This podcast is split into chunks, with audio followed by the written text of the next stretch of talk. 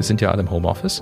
Und ich muss irgendwas dafür tun, dass mein, dass mein Körper fit bleibt. Und dabei merke ich, nehme ich Clubhouse mit. Und das allererste, was ich mache, ist nicht mehr meine Podcasts hochzuholen, sondern ich schaue, gibt es jetzt ein interessantes Gespräch? Es hat eine viel stärkere Anziehungskraft als jetzt ein fertiger Podcast. Tom Klein, Mensch, Mentor, Coach. Hallo liebe Zuhörer des Podcasts Living Transformation. Ich bin Tom Klein und ich heiße euch herzlich willkommen.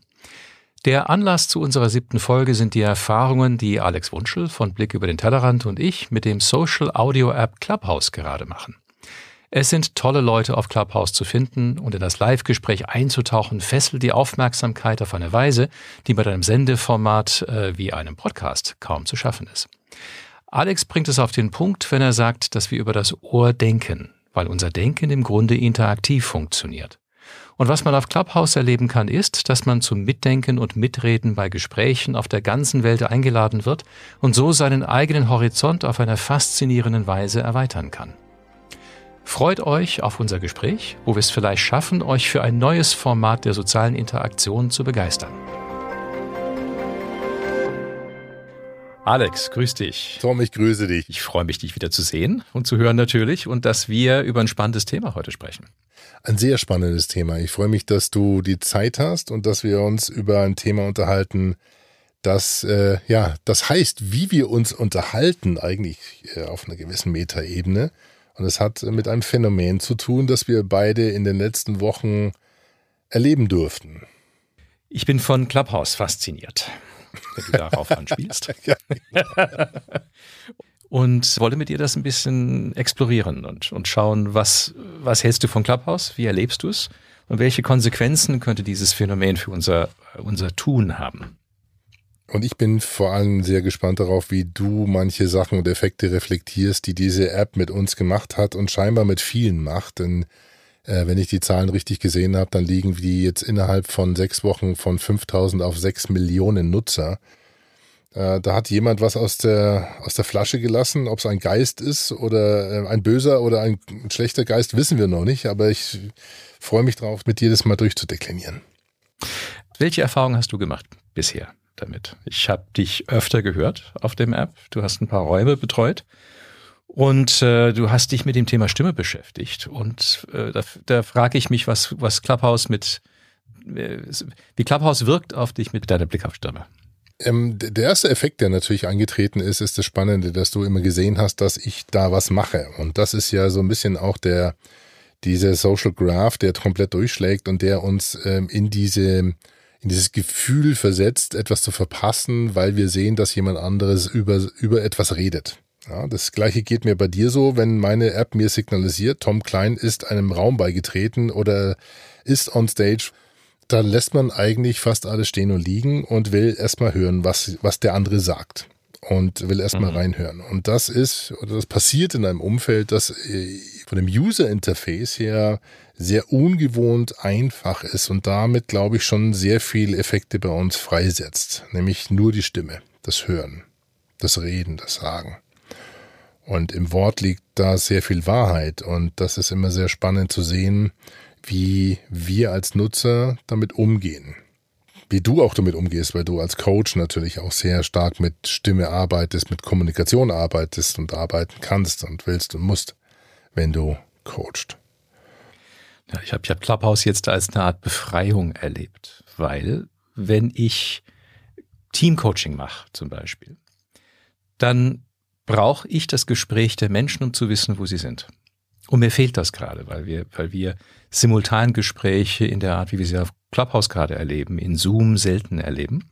In Zoom ist das alles gesettelter inzwischen, das ist äh, geregelter, einer spricht nach dem anderen, die Gruppendynamik ist relativ gering.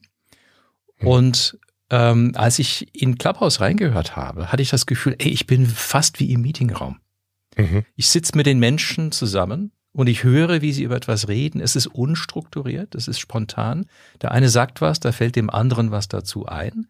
Es gibt Gruppendynamik insofern, dass einer dann zu lang redet oder zu flach redet. Und dann, dann ringt der Moderator damit, wie er auf freundliche Weise den so ein bisschen einbremst und andere Stimmen, äh, wie anderen Stimmen Raum gibt. Und ich fühlte mich sofort zu Hause und hat das Gefühl, ach, jetzt verstehe ich ein Stück von dem, was mir gefehlt hat jetzt die letzte, das letzte Jahr. Es gibt da zwei Effekte. Die eine Dame hat erzählt, das Spannende ist, was sie auch an den neuen Videokonferenzen in der Zeit der Pandemie festgestellt hat, dass auf einmal Personen, also dadurch, dass alle auf diesen Kacheln gleich groß sind, ich glaube, wir haben das in einer deiner letzten Episoden schon mal thematisiert, dass wir uns ja in einem neuen Kontext der Kommunikation bewegen, wo jeder gleich groß ist, jeder die gleiche Fläche hat auf dem Screen und nicht mehr dominant durch Gesten oder Mimik irgendwie in Meetingräumen präsenter wirken kann als andere. Das bietet durchaus das Potenzial, dass bisher etwas ungehörtere Persönlichkeiten auf einmal Raum bekommen. Auch mit ihrer Meinung, Raum für ihre Meinung, für ihre Expertise. Und jetzt schalten wir sogar die Kacheln ab. Ja, das ist, das heißt, der Effekt kommt noch mit dazu. Auf einmal hast du eine Stage, du hast Speaker, die nur durch ihren Avatar glänzen können. Durch nicht mehr und nicht weniger. Und ähm, hast damit eine Egalisierung der, der Sprecherqualitäten sozusagen, der Kompetenzen. Jetzt ist nur die Frage an dich, wenn du das jetzt in der Organisationsberatung oder auch in dem Teamcoaching oder auch Individualcoaching, wenn du das mal dagegen fährst, wie, wie groß siehst denn du die Potenziale von dieser neuen Kommunikationsform in deiner Arbeit? Also wenn ich wenn ich Zoom-Meetings oder, oder, oder Workshops moderiere und die Menschen schalten ihre Bilder aus, das machen die bevorzugterweise, wenn ich einen kurzen Input gebe. Da sage ich, okay, ich will euch jetzt mal zehn Minuten was erklären, als Grundlage für die weitere Arbeit. Und dann schalten viele ihre Bilder aus. Und beim ersten Mal machte ich, nein, Schalt, schaltet bitte die Bilder wieder ein. Ich muss ja irgendwie ein Feedback dazu kriegen, wie ihr es findet, was ich sage und ob ich auf dem richtigen Weg bin. Und äh, da brauche ich euren Gesichtsausdruck dazu. Äh, und das haben die dann ein paar widerwillig gemacht, weil ich vermute, dass mit dem ausgeschalteten Bild sie dann irgendwas anderes tun können äh, und nicht zuhören oder nicht zuschauen oder was weiß ich, ihre Mikro aus und Zähne putzen. Keine Ahnung, was die machen. Äh, aber ich habe gemerkt, nee, wenn, wenn die Aufmerksamkeit der Gruppe ähm, gebündelt bleiben soll, dann brauche ich deren Bilder und deren volle Aufmerksamkeit. Mit Clubhouse erlebe ich was anderes, ähm, weil man hört ja die ganzen Leute im Hintergrund nicht. Äh, deren Mikros sind ausgeschaltet, man sieht keine Bilder. Aber trotzdem habe ich das Gefühl, dass wir unglaublich engagiert im Gespräch miteinander sind. Also die ersten paar Wochen in Clubhouse waren eine Offenbarung. Da waren Leute dabei, da habe ich zum Beispiel den Max Viessmann gehört, bei einem Clubhouse-Gespräch über Familienunternehmen. Und ich dachte, das würden vielleicht ein paar Berater sein, die über das Thema, wie berät man Familienunternehmen, sein. Aber es waren die Familieninhaber selber. Mhm. Und Gott, war das interessant. Es war, als würde ich bei einer Beiratssitzung dabei sitzen und lauschen, wie sie ganz locker über ihre Ideen und Herausforderungen plaudern. Und ich fühlte mich auf einer sozialen Ebene eingeladen und beteiligt an der Welt. Und wie kriegt, wann kriegt man so einen Zugang sonst? Oder der ähm, Frank Thelen zum Beispiel, der war mhm. mehrmals da. Oder die Gründer von Clubhouse selbst selber waren da und haben, haben Townhalls gemacht, wo sie über ihre Idee und die Entwicklung von Clubhouse geredet haben, wo ich das Gefühl hatte, dass wir so wirklich in die Tiefe der Denke dieser Menschen reinkommen. Und das kriegst du nicht, wenn du, wenn du, wenn sie präsentieren. Mhm. Wenn sie einen PowerPoint-Vortrag machen, das alles strukturiert und durchdacht und da gibt es eine Argumentation, sondern dann nimmt man an deren, an deren ähm, Kreativprozess teil, weil man hört, wie sie selber auf gewisse Ideen kommen, während sie reden. Glaubst du, Clubhouse senkt in der Form, wie wir es jetzt sehen, also Social Audio, Voice-Only-Apps, Drop-in-Audio-Apps heißen sie ja selber, senkt eine, eine Hemmschwelle? Ja, wir hatten ja diesen Fall auch in den ersten paar Wochen von Bodo Ramelow, glaube ich, war das, der einem Clubhouse-Raum beigetreten war. Da waren einige Journalisten dabei. Und was er nicht bedacht hat, ist, dass im Hintergrund natürlich Journalisten dabei waren, die am nächsten Tag Nachrichten daraus machen wollten. Und er hat einfach ein, ein lockeres Gespräch geführt, wo er auch Merkel kommentiert hat. Und am nächsten Tag stand das schriftlich in, in einer Überschrift, in einer, in einer Nachrichtenmeldung. Und da hat er riesen Ärger dafür geerntet. Also ich glaube, die Unbefangenheit des ersten Moments verschwindet. Die Leute werden vorsichtiger, weil sie merken, da könnten tausend Leute mithören, die sehen wir ja nicht. Aber erstmal hat es diese Einlade, einladende Wirkung, locker miteinander zu reden, authentisch zu sein, mhm, und sich von dem, was andere denken und fühlen und sagen, inspirieren zu lassen, um wieder selber auf Ideen zu kommen. So, und das ist ein total faszinierender Prozess. Wirft dennoch so ein bisschen die Frage auf, bleibt der uns erhalten, dieser Effekt? Also ich kenne das ja aus vielen Podcast-Interviews, dass viele Interviews, je nachdem wie sie geführt sind und wie gut der Interviewer ist, ja auch verschiedene Effekte haben können. Und deswegen müssen ja nicht unter wenige Interviews, auch bei uns, dadurch, dass sie sehr viel mit Zahlen zu tun haben, in den fachlichen Bereichen autorisiert werden. Also man geht dann schon mal mit dem Korrekturstift drüber.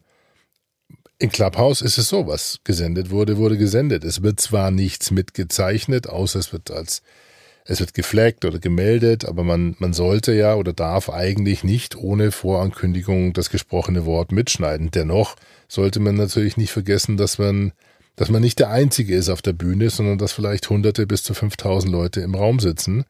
Und da habe ich so ein bisschen das Gefühl, ob wir, ob diese, dieser Hemmschuh uns auf Dauer erschlagen oder ertreten wird oder ob wir doch eine neue Form der Kommunikation jetzt gerade erleben, die uns, wenn es richtig installiert wird, auch in Organisationen Potenziale hebt. Dadurch, dass wir uns daran gewöhnen, wie wir uns ausdrücken, was wir sagen, dass wir konzentrierter reden, fokussierter argumentieren. Glaubst du, da ist das Potenzial da? Es wird eine Professionalisierung geben. Und es wird ein, eine Art Risikobewusstsein entstehen. Und so wird das Gespräch bei vielen dieser Räumen nicht mehr authentisch sein. Das ist aber normal. Also Facebook, als Facebook und, und ähm, WhatsApp kamen und Instagram, da hatten wir das Gefühl in den ersten Jahren, dass es die Befreiung der Kommunikation ist, die Demokratisierung der Kommunikation weltweit. Mhm. Und dann haben wir den arabischen Frühling erlebt und wir haben gedacht, seht mal, das Gute wird über dieses Mittel transportiert. Und dann haben wir gesehen, wie es zum Gegenteil wurde und zum Sprachrohr von Propaganda und von bösen Absichten. Und ich gehe davon aus, dass wir das Gleiche machen mit Clubhouse, weil das alles nur Kontexte unseres sozialen Miteinanders sind. Und all diese Dinge gehören dazu. Es gibt die Offenheit, dieses Vertrauen, das, die, die Authentizität und dann gibt es die Instrumentalisierung. Und die Reduktion des Ganzen auf eine Transaktion und dann wird's böse. Und ich erlebe das jetzt schon in Clubhouse. Ähm, die ersten Themen waren sehr high-level. Ich glaube, das hat mhm. damit zu tun, wer am Anfang dabei ist. Da gibt's auch Investoren, die investiert hatten und die sich selbst gezeigt haben, um interessante Leute anzuziehen, schöne Gespräche entstehen zu lassen. Und in der Zwischenzeit merke ich, wie es demokratisiert wird. Und wir haben Leute dabei, die nicht mehr so viel zu sagen haben, die es aber ausprobieren. Und dann sind die, die Gespräche in den Räumen ein bisschen flach, trotzdem wertvoll. Ähm, ich bin in Black Lives Matter reingestürzt. Ich glaube, Black Lives Matter hat ganz früh das Netzwerk entdeckt und dann waren Dutzende Räume zu gewissen Zeiten, wo die Amerikaner online sind. Und es gab deutsche Ableger davon. Die Gespräche sind interessant. Hm. Es thematisiert was, was in der deutschen Gesellschaft durchaus Kraft hat. Und in den letzten paar Wochen sehe ich viel Spam. Und da kommen die ganzen Themen der Instrumentalisierung eines, einer sozialen Interaktion. Da geht es zum Beispiel um den Milliardärsclub. Oder um Unternehmergespräche, wo du merkst, dass es nicht mehr um das Unternehmertum geht, sondern es sind Köder. Das sind äh, Clickbait. Ähm, und dann so alles, was mit Finanzen zu tun hat, geht sehr schnell in Richtung Spam. Äh, und dann werden wir an die, die anderen klassischen Spam-Themen, Gesundheit, wird mit Sicherheit ein großes Problem werden, weil dann werden Leute behaupten, Dinge zu wissen, die sie dann in Clubhouse diskutieren und das bekommt dann das Gewicht der sozialen äh, Wahrheit, weil man halt drüber spricht miteinander, und dann, glaube ich, werden die Verschwörungstheorien auch reinkommen. Das heißt, man kann wirklich im Wochentag zuschauen, wie das soziale Geschehen der Menschheit, was sich in allen Kontexten ausspielt, auf Clubhouse inzwischen ausbreitet, mhm. von dem wunderschönsten, einsichtigsten Neuen bis hin zu, zu, zu Spam. Ja.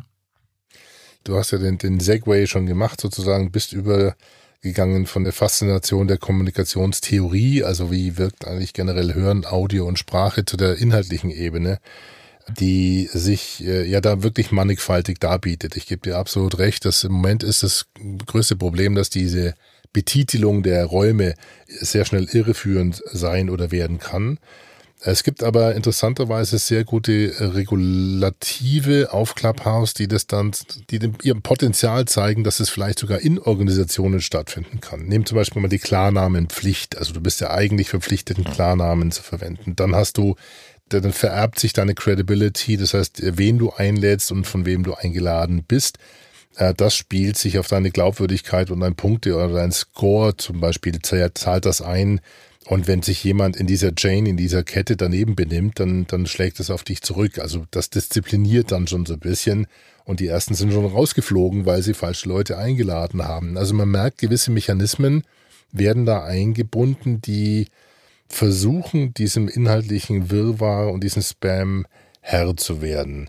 Jetzt haben wir trotzdem natürlich Auswüchse, also einmal einen, da muss ich dich drauf ansprechen, ähm, was mir aufgefallen ist, und da bin ich absolut bei dir zum Thema Spam, es sind sehr viel Coaches auf Clubhouse, ähm, es wird sehr viel Lebenshilfe gefragt oder ungefragt angeboten, ähm, es wird teilweise auch wirklich gefährlich äh, beraten, fachlich falsch beraten, das sind wirklich also Fakten, die die kennen wir ja auch als Berater und als Coaches, die da falsch wiedergegeben werden. Und wir hatten uns ja in einer der letzten Episoden schon mal drüber ausgetauscht, was ist ein Coach? Also was, wann ist ein Coach ein Coach? Wann ist ein Berater ein Berater? Was qualifiziert ein Coach? Und wenn jetzt sogar schon Coaching- und N L P-Zertifikate für sieben Dollar angeboten werden, jetzt letztens eine Anzeige auf Facebook, und du siehst, wie viel Zeit Coaches scheinbar haben, um Clubhouse für sich zu entdecken, kannst du mir den Trend nochmal einordnen aus deiner wirklich äh, jahrzehntelangen Erfahrung dieser Trends, dass jetzt viele diese Plattform für sich mh, entdecken und nutzen werden? Äh, Wenn, wenn ich mir die, die Logik dahinter steckt, ist die des Sales Funnels. Ähm, ich habe schon, ich stehe schon immer auf Kriegsfuß mit dem Sales Funnel, weil ich sofort böse werde, wenn ich merke, dass ich quasi in einen Sales Funnel gelenkt werde. Ich verstehe zwar die Logik, man will Menschen bei der Entscheidung helfen, ähm, Schritte zu machen, so eine Art Customer Journey zu machen, damit sie zum Punkt des Kaufens kommen können, wo sie etwas kaufen, was sie tatsächlich wollen. Es soll einfach gemacht werden. Aber das öffnet natürlich Tür und Tor dafür, dass ähm, das auch unlauter gemacht werden kann. So, jetzt hast du gerade gesagt, du hast ein Angebot bekommen, glaube ich, für ein N L P-Zertifikat für sieben Euro. Sieben, ja, sieben Dollar. Jetzt nicht auf Clubhouse, aber darauf warte ich auch noch, dass ein Clubhouse-Raum heißt für sieben Dollar zum N L P-Zertifikat. Join me. So, egal was man von dem Produkt hält, ob es jetzt N L P oder von oder irgendwas anderes ist, kann das ja nur der Einstieg in ein Sales-Funnel sein. Das heißt, irgendein Kontaktpunkt muss geschaffen werden. Und das ist aus der Denke derjenigen, die das tun.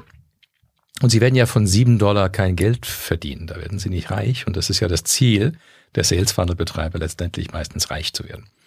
So, und was man, was man dann braucht, ist irgendwas, ein Lockangebot, was Menschen den ersten Schritt in den Kontakt machen lässt, und dann geht's los. Ähm, also meine liebe Frau hat zum Beispiel zum ersten Mal ein Tobi Beck Seminar gerade gemacht, so zwei Tage, fünfundfünfzig Euro, und ich habe ihr gesagt, du, ich finde Tobi gut, aber sei dir bewusst, dass diese fünfundfünfzig Dollar quasi bezahlte Akquise sind. Du begibst dich jetzt, du setzt dich jetzt etwas aus, wo du noch keine Ahnung hast, was das ist. Und die Wucht, mit der nach diesem Seminar ah, der Sales Funnel hier aufgespannt wurde, mit Mails jeden Tag, mit Angebote jetzt zum halben Preis und du musst jetzt bis morgen entscheiden und so weiter, Da liegt ja das eigentliche Geschäft. Und ich gehe schwer davon aus, dass Clubhouse auch dafür verwendet wird, weil es ja eine ganze Industrie dafür gibt. So, jetzt wenn du das für Coaching machst, dann machst du Coaching als, als Erfahrung ja kaputt.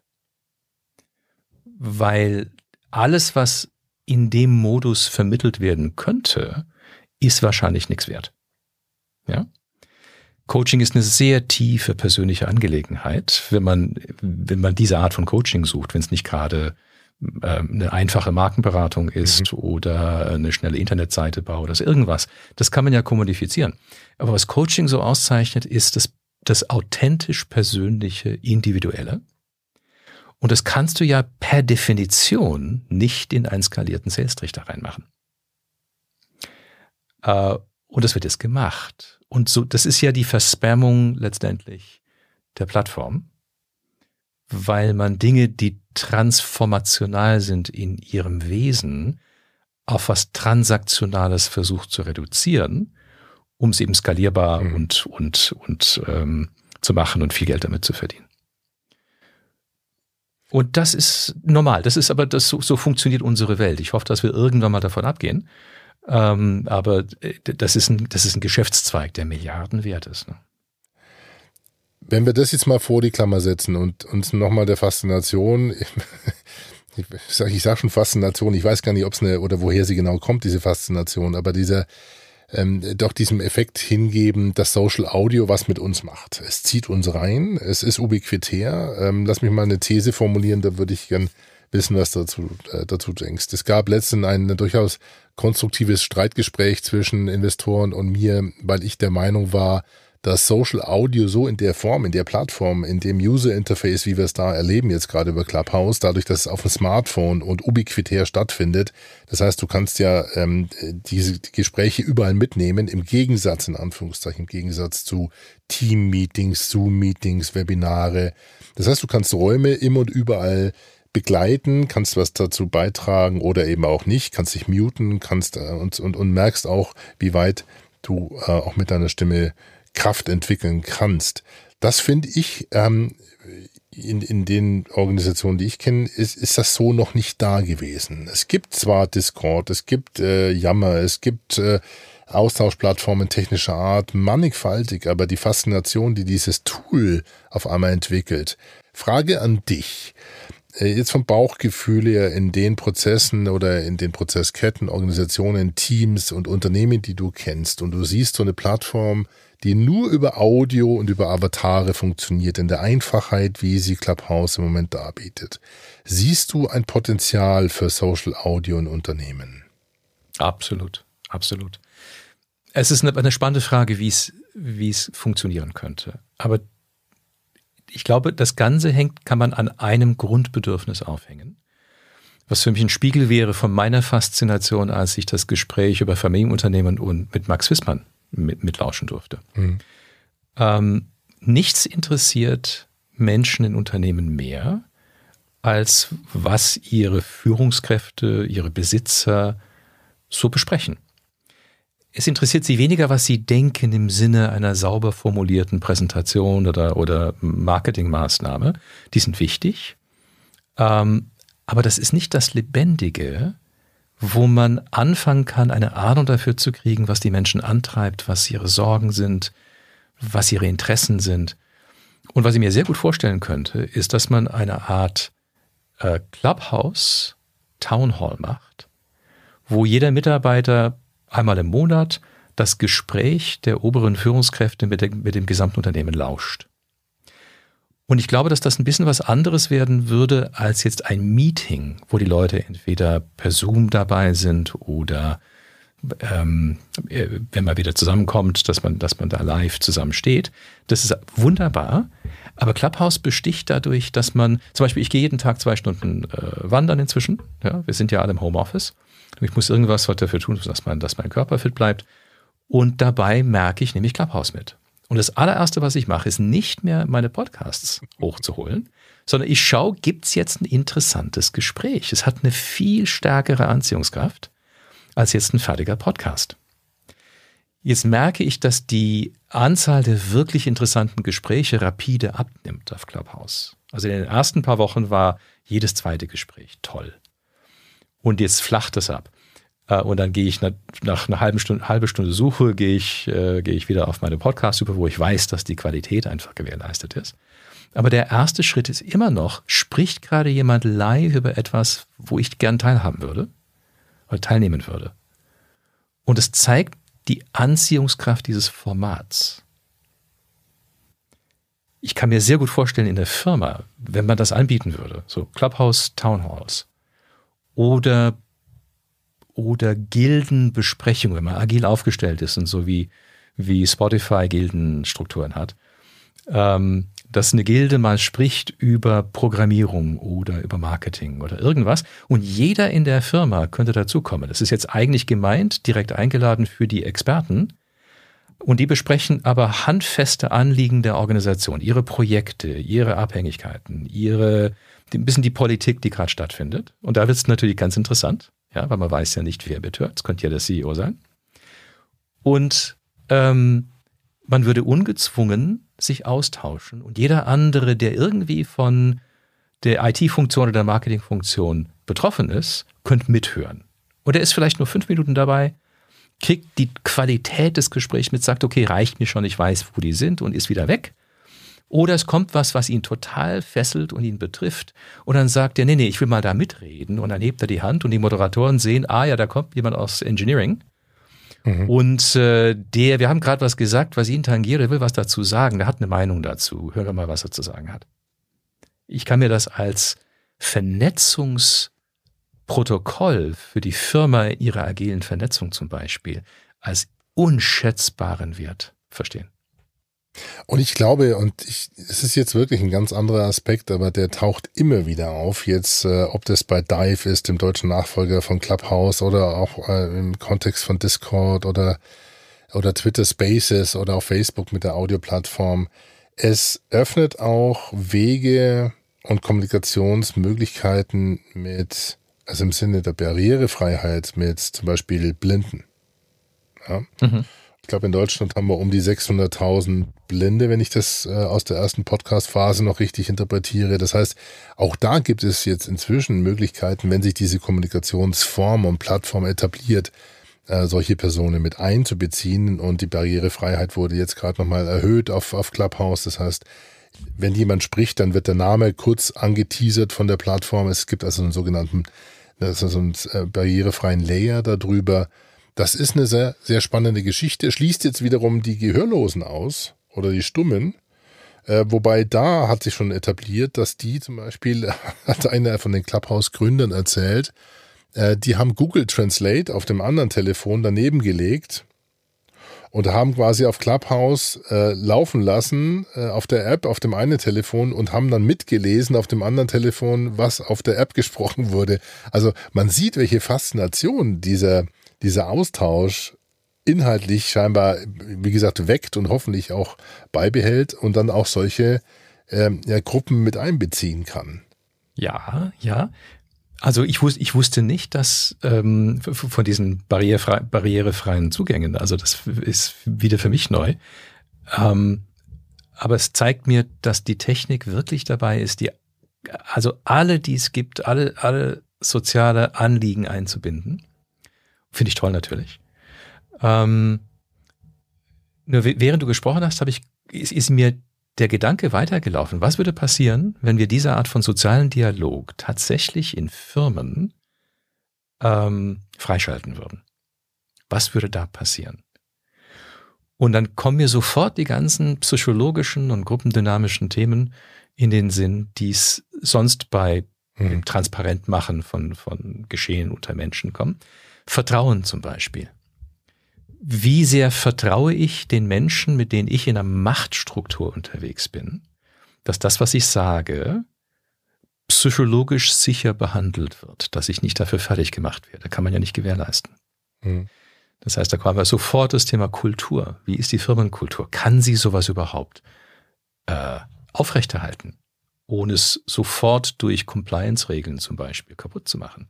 Wird da irgendjemand aus Legal mitreden und sagen, ihr dürft gewisse Dinge so nicht besprechen.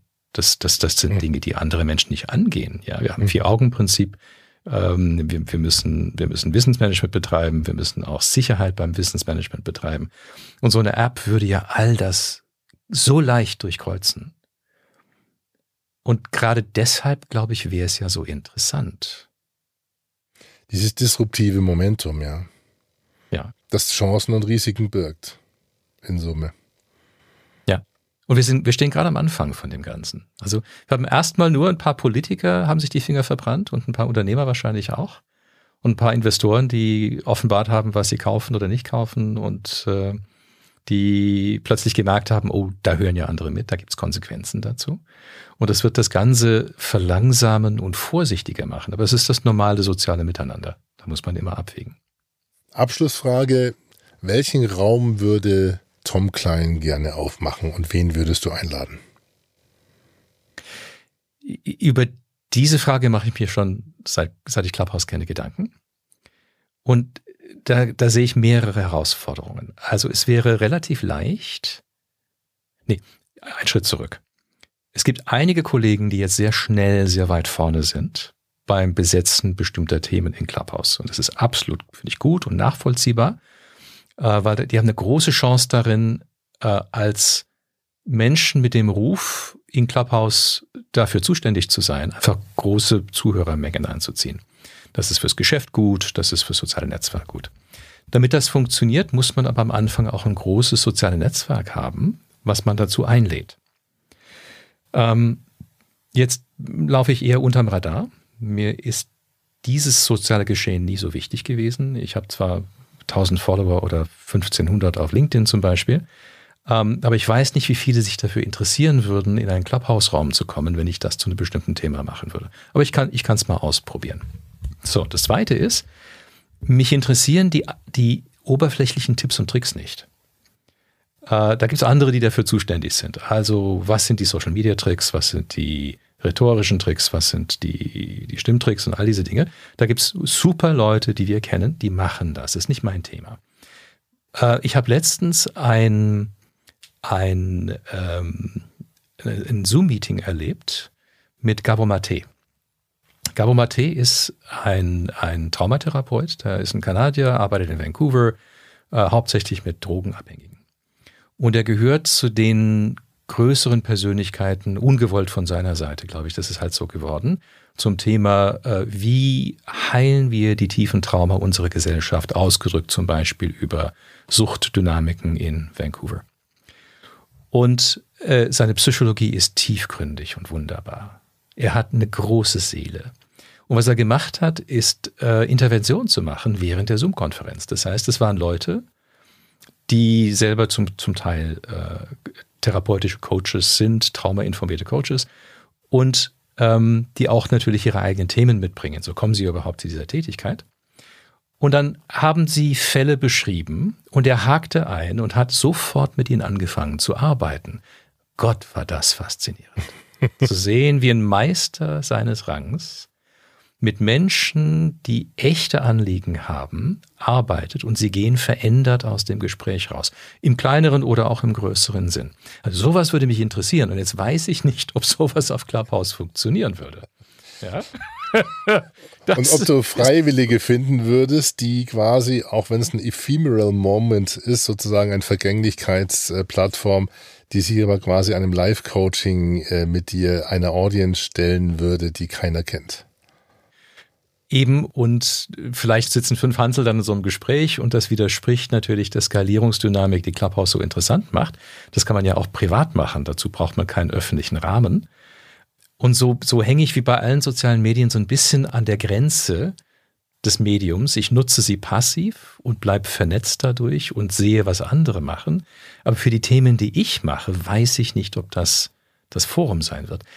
Aber wenn es eins gibt, habe ich das Gefühl, dass es Clubhouse sein könnte. Oder zumindest sowas Ähnliches wie Clubhouse. Weil es diese, diese Gesprächsgruppendynamik so gut abbildet. Und weil die Kontrollmechanismen, die sie haben, funktionieren. Zurzeit ist das ein, eine äußerst mhm. positive Plattform. Ich habe bisher noch nichts wahrgenommen von der Negativität von Facebook äh, oder von dem Narzissmus von Instagram. Also es scheint authentisch sozial zu sein und ich, ich, ich schaue drauf, ob es erhalten bleiben kann. Mal sehen.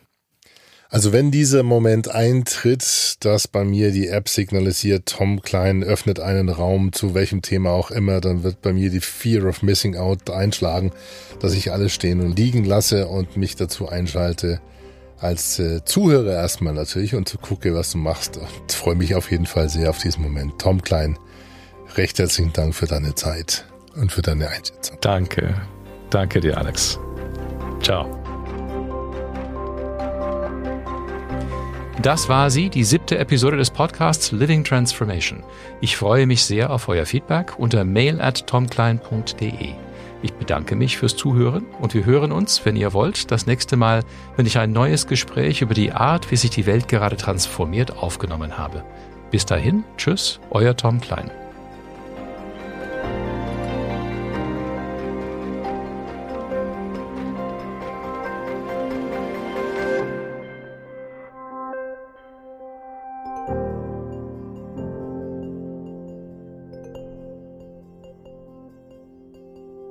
Thank you.